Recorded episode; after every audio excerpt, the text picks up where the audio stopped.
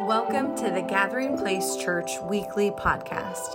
We hope today's message ignites, equips, and challenges you to live out your Christian faith and to bring healing to a broken world.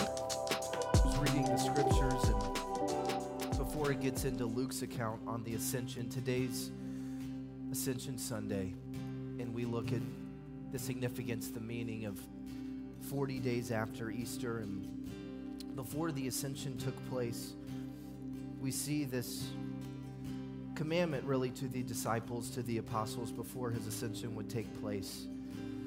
And you know it, you've heard it. He says in Luke 23 49, it says, Behold, I send the promise of the Father upon you, but tarry, everybody say tarry, in the city of Jerusalem until you are endued with power from on high.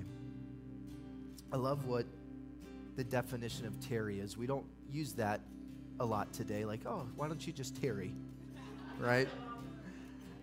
But here in the commentary, I think this is so, if we can be attentive to this, I believe it'll bless somebody today. But it says this to tarry literally means to sit down and is an instruction not only to stay in a place, but hear this, but also to take rest and prepare attentively before a great and difficult task. You ever ran into a great and difficult task and wish you would have prepared attentively before you went into it? You see, Jesus knew what they were about to enter into when he would leave, when he would send the Holy Spirit, that they had to tarry, they had to prepare attentively. And I believe as a church, we look into our future and we see great days ahead, corporately speaking. But this is a time of tarrying.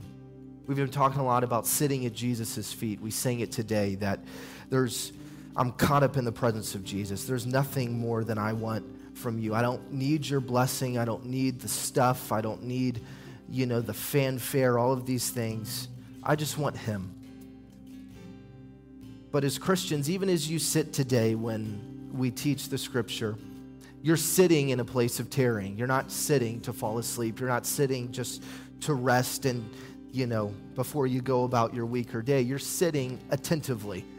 This is important because when you come into God's house, it's not to be lackadaisical. It's not to be lazy, slothful. It's not just to be, I'm in church today. No, I'm coming to tarry because I know when I walk out of the church, there is a great and difficult task, whether it's raising your children, whether it's loving your enemies, whether it's forgiving quickly and freely and consistently. Outside of the walls of the church is our mission field, and the mission field is a great and difficult task. Somebody say amen. But here's the joy is we don't do it alone. He doesn't just command us and then say, up, up, and away I go, but He sends His Spirit to endue us, to empower us. And today, before we get into the Holy Spirit, there's this forgotten day, the ascension, this memorial that makes everything that happened starting it um, Holy Thursday into Good Friday into Easter Sunday, now Ascension Sunday, these some 40 days. It culminates it, it brings it all together, and it brings a fullness and a richness that I believe will encourage you because he leaves no details out. And we're to not just look at these scriptures, but we're to engage with them and they're to engage with you. And the ascension is where Jesus currently is resting, where he is, where he's tarrying, waiting to come and to get his church. Let's pray. Father, we thank you today for what you're going to do. We lift our hands in expectation, in surrender, in yieldedness to Jesus today. We thank you, Lord, that we are going to tarry this morning. As we open the scriptures, as we look at the importance of the ascension, God, that you teach us throughout the word of there's times you've got to descend and there's times you ascend. There's no crown without a cross. So, Jesus, teach us in the place of our lives where we need to descend in lowliness and humility to serve, to care, to love to give, to be generous when it doesn't make sense. Because it's in those places, it says that he opposes the proud, but that's where grace is given to the humble. So Jesus, we descend in our hearts today and say, Lord, have your way, not our will, but yours be done. Make us like Jesus. We thank you that the Lord is risen, he is alive. And as we lift our hands, we thank you, Jesus, that you endue us with power as we tarry, as we wait and prepare attentively for the hard tasks that lie ahead. We trust you, Jesus. All God's people said, Amen. Bless you. You may be seated to tarry today. It was a beautiful time of worship and even a better time for all the ladies that were blessed yesterday of wonderful time of fellowship and the word and worship and so thankful when we can set aside these times to um, allow you to not be on a crunch schedule. You know, that's always the thing about Sundays. You know, you have volunteers loving and serving kids and holding babies, screaming babies sometimes. So you always got that in the back of your head. But when your husbands keep and your grandparents, whoever keep your kids, then ladies, you can come and you don't got to worry about nothing. It's just you and Jesus. And sometimes those those days are needed um, to rest. But believe in that um, the things that the Lord spoke and um, are going to continue to come to fruition uh, in your life. Uh, but it's a wonderful day, and this is really the the um, the descent of the series on Jesus. We've been in this some close to three months, and we've been looking at the resurrectionals of where Jesus walked um, for some 40 days, and there's nine unique gospel accounts speaking of what Jesus in his re- resurrected body, what he did, what he revealed, and what he taught. Uh, you'll see yesterday where um, there was a, a, powerful moment where communion was served uh, at the prayer breakfast, and the scripture you'll see there um, on the communion banner is um, that of the road to Emmaus, where there Jesus opened the scriptures, it says that he, um, as he opened them, their hearts began to burn. And then he served the bread and he served um, the wine. They had uh, communion, the meal of thanksgiving in the Greek known as the Eucharist. So they had a, a, a time of thanksgiving. And as the meal was served, it says Jesus uh, disappears, but he left behind them with a holy heartburn, that the word would burn in their heart. And when you are a spirit filled Christian, when you are a follower of Christ filled with the Spirit, there should be a burning in your heart. You don't read the scriptures passively, you don't read the scriptures just um, for a study, but it should create some burning in you, not just for the sake to burn. You'll see in the gospel account that Lisa read in Acts. What did the angels say to them as they gazed at the ascended Christ? Why are you gazing here? You're, you're missing the point here. And many times we can get caught up in his presence in a gaze, and you have to have the gaze, but the gaze should then push you into mission, push you into doing what Jesus commands us to do. You'll see in that account as well that he had left the apostles with commandments, not suggestions, but he had left them with commandments. And the same he does with us. But we know we can't fulfill, keep the commandments without the spirit of of Jesus, the Holy Spirit. So you can't be a Christian trying to do everything in your own strength, but you're depleted and void of the Holy Spirit because it will not work. You'll be frustrated and you'll miss the fullness of what Jesus wants to do. But when we think of the ascension, you many times get this picture in your mind that Jesus goes up, up, and away, and he's distant. He is not um, engaged in my life anymore. Maybe you said a, a sinner's prayer once, and that's where Jesus got involved. And then there's kind of this distant relationship between you and him. And if you're not careful, you'll miss the point of what the ascension uh, represents and what it means. If you study this out closely, you would see that the ascension is mentioned all throughout um, the New Testament and in places in the Old Testament. One point of scripture I want you to see is Ephesians 4 8 through 11 as Paul speaks of this to the church of Ephesus, it says, Therefore, he says, when he ascended on high, this is speaking of the Easter message, it says that when he ascended on high, he led captivity captive and he gave gifts to men. Now, this he ascended. What does it mean that he also first had to descend? Where did he descend? Into the lower parts, into the belly of the earth, into Hades, into hell, took the keys of death. We know this happened on Saturday in between Good Friday and Resurrection Sunday. So he descended into the belly of the earth, into the lower parts of the earth. And it says, He who descended is also the one who ascends far above all the heavens, that he might fill all things. Say this after me. Say, Jesus, fill all things. This is how he teaches us, and this is his heart for us, is he wants to fill all areas of your life. And he demonstrates to us is he didn't just fill presently in the earth or just in the place of the Father, but he goes all the way into the belly of the earth. And he fills hell and he takes every key that the enemy has. He destroys death by death on the cross. And it speaks of one cannot ascend to the Father if he didn't first descend from the Father. So understand the ascension in this way is it is a holy homecoming of Jesus. Think of it in this light as well as we have Memorial Day coming up. There's no, if you've seen the videos of when um, our soldiers return home after a tour or after whatever their mission looks like, and they've been away from their families and their kids. And um, dad shows up in his uh, military uniform to one of their kids' schools, and they don't know he's coming. You guys seen these videos before? And you see the shock and awe and the joy when dad comes home and is done with his tour.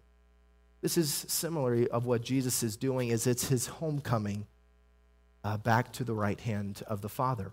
And he brings everything he did in his body, in the crucifixion, in being the sacrifice once and for all for our sins. It, it, he now brings this blood sacrifice and gives it to the Father. Um, history, tradition, theologians would say, even in the account of Mary Magdalene, we've preached on this in this series, is that he would, was actually in process of finishing descending and when Mary Magdalene sees Jesus at the tomb and mistakes him for a gardener, uh, she goes to want to embrace him, and Jesus replies to, to Mary and says, Don't cling to me yet, I have not yet ascended. So you'll see the importance of this is that in these 40 days, in these interactions before his ascension, it was to prepare them as they tarry for the difficult task ahead. That's why doubting Thomas was turned into a man full of faith. That's why Peter, who was full of shame, was restored, is that he went into these places of shame, he went into these places of, of confusion, and he brought clarity, and he began preparing them for the great and difficult task ahead. So, in this ascension, you see kind of two rubrics at play here. And the two rubrics you see are uh, one, he's teaching them uh, about the coming kingdom, and two, he's giving them robust, rich theology about what is actually taking place here. So, God uh, or Jesus, when he uh, ascends, he ascends outside of time. And when you think of being outside of time, this is known as eternity. And being in eternity, it's not bound to the barriers and um, the boundaries of us being in present time. Aren't you thankful that Jesus, who in his body on earth was bound in time, but now as he has ascended, he is outside of time in eternity, where Jesus could minister, and his body could only minister in Galilee, and where Jesus was, that's as far as he could go. But now he's everywhere, filling all things. So this is amazing. This is why Jesus had to ascend. And I want you to see this is Jesus, and we'll see this in Mark's account because there's different gospel accounts that give different insight into what Jesus is doing, and it's even placed in the book of Acts, like we saw today. Um, but we'll see Jesus giving the Great Commission. So he's giving them the Great Commandment of going into all the world, baptizing in the name of the Father, Son, Holy Spirit. Uh, he's giving direction. And when we think of Jesus and his ascension, what's the picture a lot of us have? And Hebrews tells us this that he's seated where? At the right hand of the Father. So many times, if we're not careful, we get this picture in our mind that Jesus is reclining, lounging at the right hand, saying, I've done my job. My hands are clean. It's you and the Holy Spirit now. Figure it out. But Jesus, you got to understand this that sitting at the right hand, the allegory and symbolism here, is that it is a place of authority, shared authority with his Father. So Jesus is the chief priest, the great priest, who is directing his church at the right hand of the Father. Jesus is over all affairs, all things go through his hands. And this should give us great faith and encouragement that Jesus is ruling, he is reigning, he is over everything, he is involved in all things. And it's amazing because you see in the relationship of the Father and the Son that they're the ones collectively, the Father and the Son, Jesus, send us the Holy Spirit, that they enlist him into our lives so we can have power, victory, authority, gifts, as we've read. We can walk in fruit, and we can fulfill and obey the commandments of Jesus. And they not be burdensome, but they be full of life and freedom and teach us how to truly be who God's created us to be. So we see this as you go to uh, Christmas. You've got to see the calendar and how things move into the ascension here. We have at Christmas, or what we would understand is the incarnation. What does the incarnation mean? It means God takes on a body, Emmanuel, and he what? He dwells with us. So God takes on a body at the incarnation, incarnation, and in that body, he dwells with us on Holy Thursday, which is when he has his Last Supper with his disciples, it says that Jesus gives that same body in the meal of thanksgiving known as the Eucharist or Holy Communion. On Good Friday, Jesus sacrifices that body, his body, for us on the what? On the cross. And on Easter Sunday, Jesus rises from the dead in that body. So you've got to see in Jesus' body through from Christmas to Holy Thursday to Good Friday into Easter Sunday, there is a work that is being done. And it's in the ascension that it all culminates, and uh, divinity and humanity are united. And now a glorified body is seen, and Jesus paves the way for our glorified body, for our resurrected body. He opens the heavens to where death is no longer defeat and destruction and diabolical, but it is simply a doorway to go and be with Jesus. So you can see what Jesus, the work he's doing in his body. And Jesus, uh, what we see is the greatness of his priesthood and his sacrifice and, and what he presents before the Father, and that his priesthood has not passed away, it has not ended, but he is still praying for you. Aren't you thankful? Jesus is not just praying, he is interceding. And if you've ever seen the difference between a prayer and an intercessor, there is a difference. So he is interceding for you. Look at what Hebrews 7 24 through 25 says. It talks about the greatness of our high priest, who is Jesus. If you put this up, it says, But he, because he continues forever, he has an unchangeable priesthood. Therefore, he also is able to save to the uttermost of those who come to God through him, since he always lives to make intercession for them.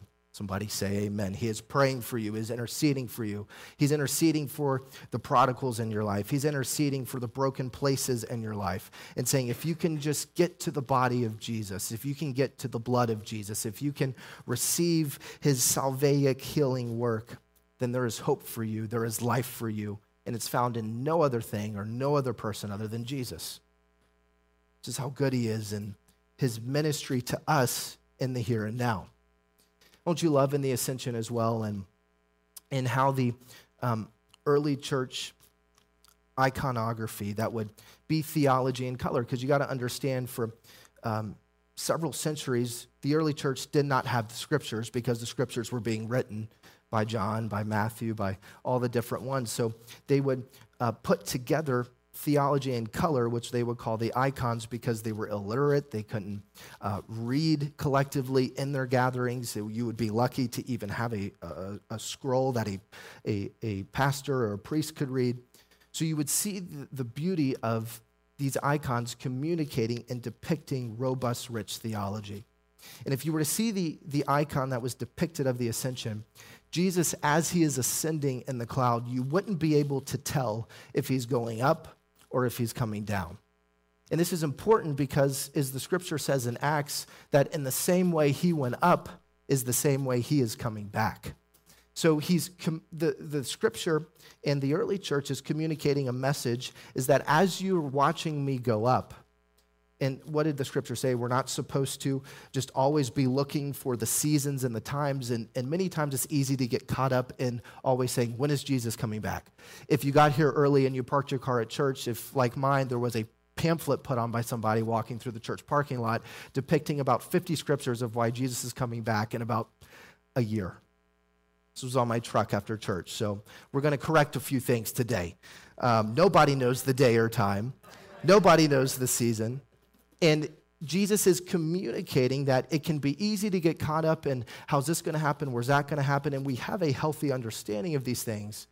But at the end of the day, you've got to keep your focus on Him, on the mission, and not just get caught up in the gaze and not just get caught up in the in, in the realm or in limbo of just being um, like one church father said you're so heavenly minded that you're no earthly good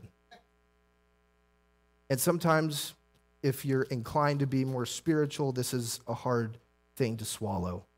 But at the end of the day, your faith walk, we don't walk by sight, we walk by faith, but faith should always manifest into the here and now to create change in your family, to make Jesus stronger, brighter, uh, more real in your life. And so we see this and we see what Jesus is doing in that this sacrifice that he is ascending with to bring to the Father is an outpouring and it is a fulfillment of ultimate love. And it's understanding that in this, when we would gather together, the early church would understand it this way that when the church would gather, it would be as though heaven and earth collide, and it's this beautiful kiss of what's happening, of Jesus' presence. It's like Lisa, she said, when you can feel the sweet presence of the Lord, it's, it's like you're getting a glimpse of something. And there should be a glimpse when we gather together. If there's not a glimpse, we're doing something wrong. We're not coming with um, absolute trust, we're not coming with faith. And these are important things if we want to grow in um, understanding what Jesus is doing and how he's directing and how he's leading. So we see once again in Hebrews, it says we've got to hold fast to our confession. You know, the enemy is after your confession. He's after your heart. He's after um, what you put your faith and what you put your trust in. He's out to diminish it, devalue it, get you questioning. And here's the thing Jesus is not. Um, Jesus is not in the place of where if you have questions, if you need answers, uh, we sang it this morning, when you seek the Lord, He's going to answer you.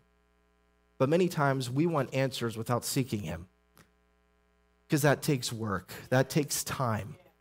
And I can't give you my time with the Lord. You can't give your time with the Lord with me. It's got to go be bought on your own time. You got to go get the oil for yourself.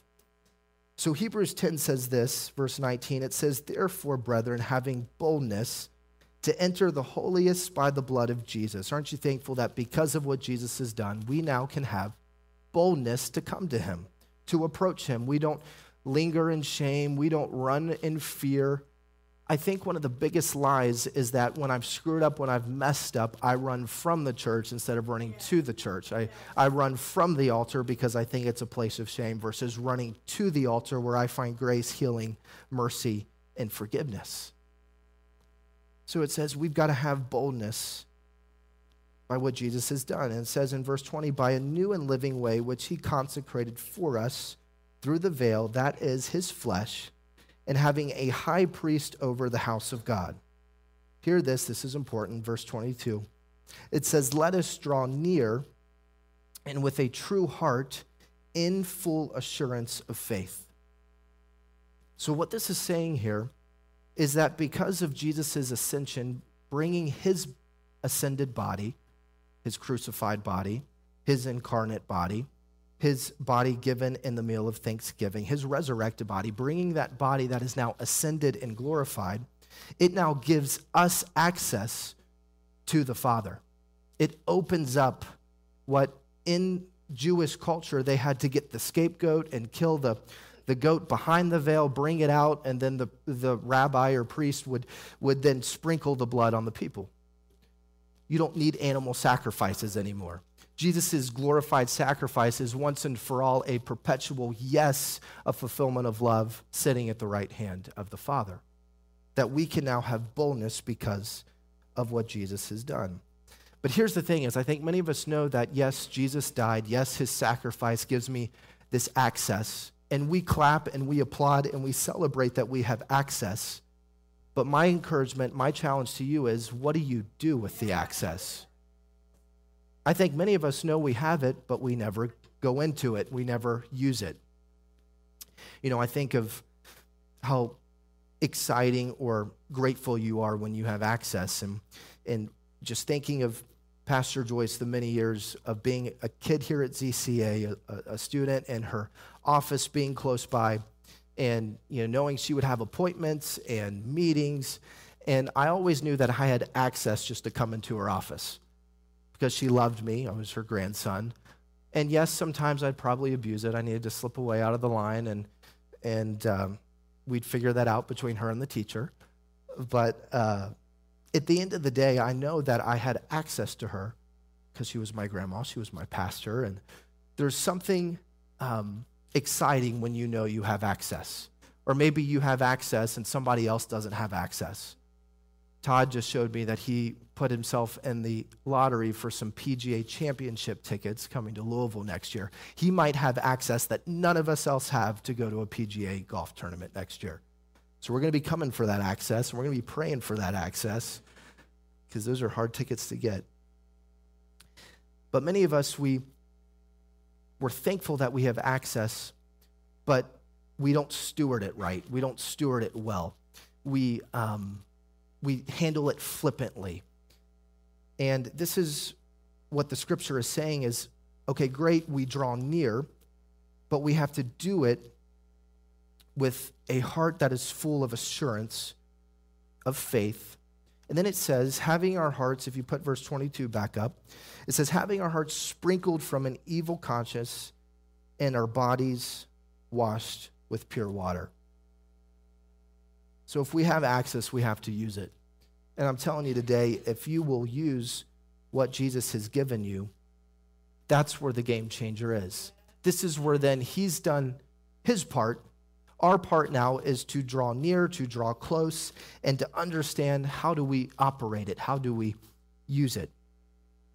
And when you do, you experience it, its effects, and you experience his mercy of how it restores you, how it reconciles you, and how it makes you new when you've fallen short because we all do. Mark 16 says this. I want you to see this. This is where we get another portal into the ascension. We see this great commission, this great commandment to the church. This is what we're living out today.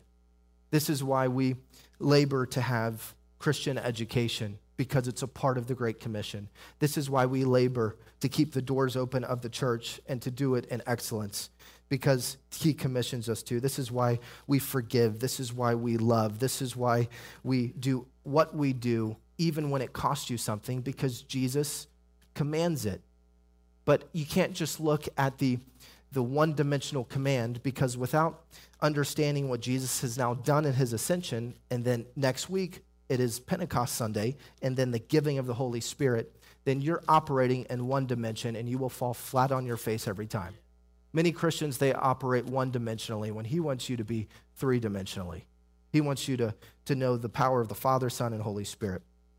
So it says this it says in verse 14, it says, Later he appeared to the eleven as they sat at the table, and he rebuked their unbelief and hardness of heart. Don't you love that, Jesus, when he comes with the rebuke? Of unbelief and hardness of heart. Thank you, Jesus. He does that, though, because he loves us.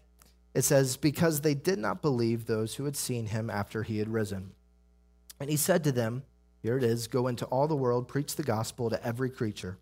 And he who believes and is baptized will be saved, but he who does not believe will be condemned. And these signs will follow those who believe. This is usually where we get a little rowdy. It says, In my name they will cast out demons. They will speak with new tongues. They will take up serpents, and if they drink anything deadly, it will by no means hurt them. They will lay hands on the sick, and they will recover. So, in this, now Christ's ascension, verse 19. So then, after the Lord had spoken to them, he was received up into heaven. He sat down at the right hand of God, and they went out and they preached everywhere.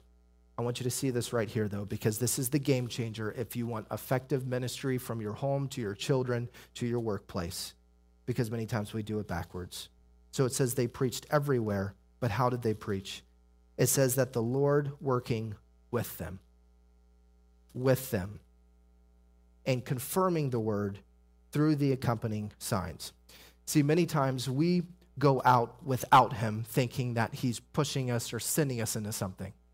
I've been I've been in in places where it's like, oh, I thought the Lord was sending me here. I thought he was leading me in this, but I hindsight then says, I think I did this without him. Anybody been there before?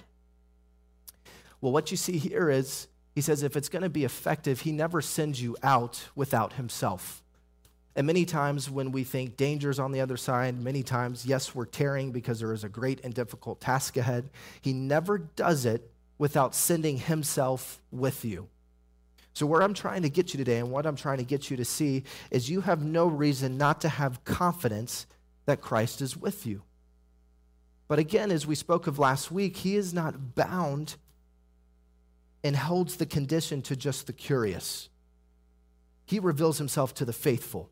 So as you go out, there has to be faithfulness now so that you have confidence when you go there. This is the difference, and this is where many times we can miss it. But the scripture says it says the Lord was working with them. I don't know about you, but I never want to minister. I never want to preach. I never want to raise my children, uh, uh love my spouse without Him. And can we just make it normal where we inquire of the Lord more? where we trust Him more, where we go to Him with an assurance of faith and, and robust trust in Him? These are the things that have been going through my head this week. But we know we don't have to do this alone. And Jesus adds these really some extra weight as we read in Acts and as we see what the commandment was, is that He gives a commandment. And we all know, as we talked of last week too, if we love Him, it's not just in word, but it's in how we obey him. This is the fruit of our obedience, the fruit of our confession, our works here and now should be in following his commandments, not out of being legalistic, not this heavy yoke you have to carry, but it is a joy to obey him because we love him. If it feels like a burden, it's because it's a love issue, not a commandment issue. And we got to get our love right with him that he first loved us or we're going to get everything out of order. It's going to be a hot mess, and your theology is going to crash. So we've got to be aware of this and understand of what the ascension brings into our lives. And I want you to see Luke 24, and then we're going to take some time to have communion together as a family today. Seth and Bree, if you would join me. Luke 24, verse 50, the account says this it says, And he led them out as far as Bethany. And it says that he lifted up his hands and he blessed them. Aren't you thankful that before Jesus left that he blessed them? And this same blessing that he blessed them with, he blesses you with today. It says, Now it came to pass while he blessed them that he was parted from them and carried up into heaven. And look what they did. They had a worship service. So it says that some were gazing, as we've read. It says, then they worshiped him. And, and as they worshiped him, they then had, I believe, fresh vision to now go and tarry and wait for the promise of the Holy Spirit. So it says they returned to Jerusalem with what? With joy. It says, and they were continually in the temple praising God and blessing God. This is a picture of what a spiritful life is, is that there's this continuation of praising God, blessing God, being on mission, following the great co-mission. It is a co-mission, not just a mission, it's a co-mission. Many times we say mission trips, they should be co-mission trips because we do it with him. And uh, we never want to go on mission, on co-mission without him. And we see this so clearly today that Jesus gives us access. But then he shines the light back on us of what are we doing with it? Do we handle it flippantly? Paul talks about in, in Corinthians before you partake of the body and blood of Jesus, that if you have unforgiveness in your heart, go and make it right. And when you look in the time and place of that, um, it would be in the context of, of Passover. And in a season of Passover, when you would travel in by a two weeks journey with your kids, um, with your sacrifice, and uh, what you would, with Paul saying this here, is if you had to go make something right, then that means you then had to turn around, take another two week journey, go home, make what you needed to make, be made right, and then come back. That this wasn't something flippantly you handled. So if you're in that place before you um, celebrated the Passover, before you made the journey with your kids, kind of like we do with vacations, right? You never go into a vacation with three, four, five kids and not have your ducks in a row. We've been there before, it's not fun.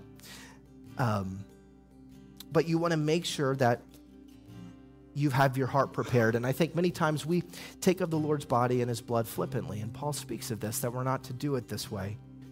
And this is why I always give a moment before we take communion that we just check our hearts, that we say, I forgive that person, that Jesus, you're this eternal sacrifice as you're at the right hand of the Father, pouring your love out, pouring your grace out, pouring your heart out and your mercy for humanity.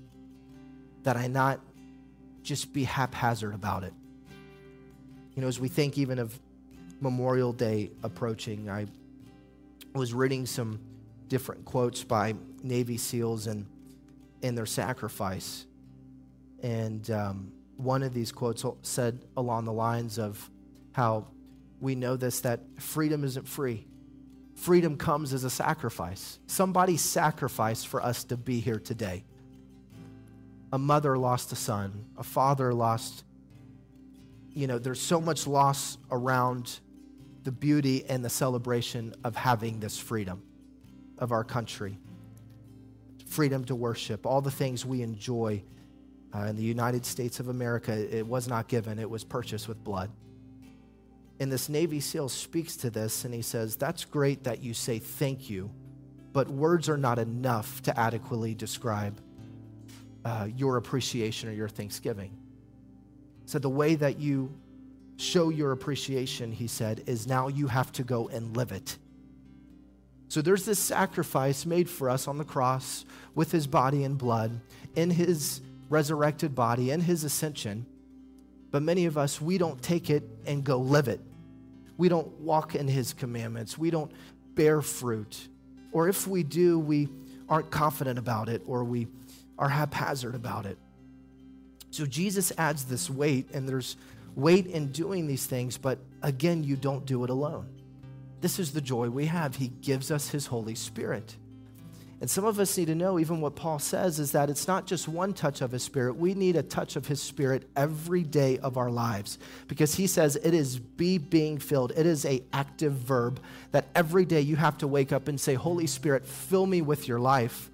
Breathe into my nostrils because I am a fallen, broken man. And without you, I can do nothing.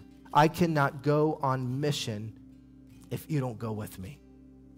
And so today, if we can just bow our head, close our eyes for a moment, and just reflect, remember. This is why Jesus, and I pray you're seeing a deeper, fuller picture of communion as we've taken these, as we've taken it these 40 days. Is that He wants, He knows how forgetful we are. This is why he says, You've got to do this in remembrance of me. Don't forget the access you have. Don't forget my blood, my body. That just as his side was pierced on the cross and the blood and water flowed out, the scriptures say. Picture yourself that that's the blood you're being sprinkled with today, the blood of Jesus. And it's through his blood that your story can be changed. That John in verse 20, we read it last week, that it says that there aren't enough pen and paper, there's not enough pieces of paper you can write of the miracles and the signs Jesus did. And I'm telling you today, if you take the time to reflect, to remember, to rightly order your life, to allow Him to mature you, not be bound to uh, child childishness. Child being childlike is good. We're supposed to be that, but being childish, you're not going to walk into the fullness and maturity of what He has for you. Before we partake, you can open your eyes for a minute. I want you to hear this. I was reading The Rich Young Ruler this morning, and I've been in this place of, of studying this story. If you know about the rich young ruler, he goes to Jesus and he asks him the question. We all ask this in our lives. He says, What must I do to inherit eternal life? Jesus replies, You know, keep the commandments. And when he says, In keeping the commandments, thank you, Woody he says, Oh, that's great. I've done that. I've loved my neighbor. I've not murdered anybody. I've, um, you know, goes through the list of commandments and kind of very proud about that he's obeyed these commandments. So I'm sure he's awaiting this great answer. He's got money, he has influence, he's this nice kind of cookie cutter person and, and done everything right.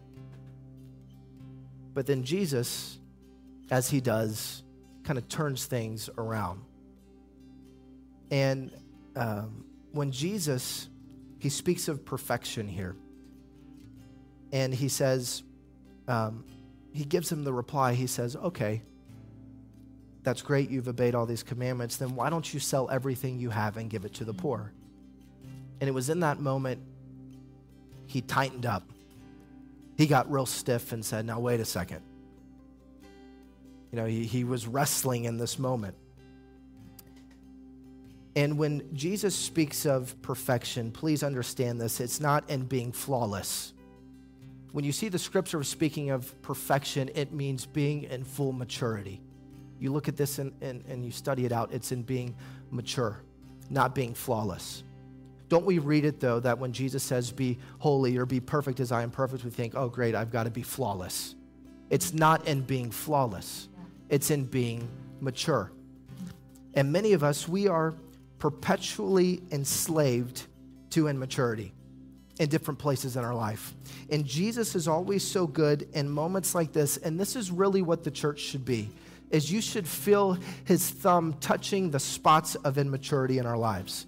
And I don't care how old you are, we will always have immaturity that Jesus needs to touch to bring us into fullness, to bring us into growth, to bring us into the place that He has for us, making us like Him.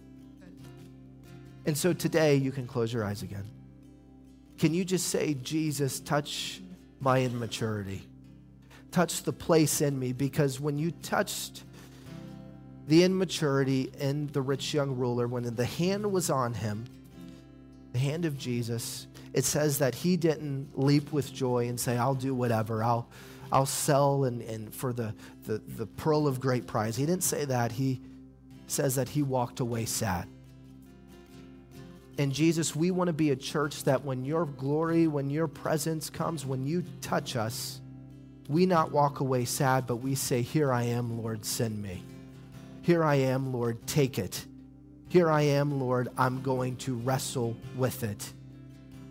Let us not run from him, run to him. Love runs to Jesus, and today we run to you. We don't walk away sad from you.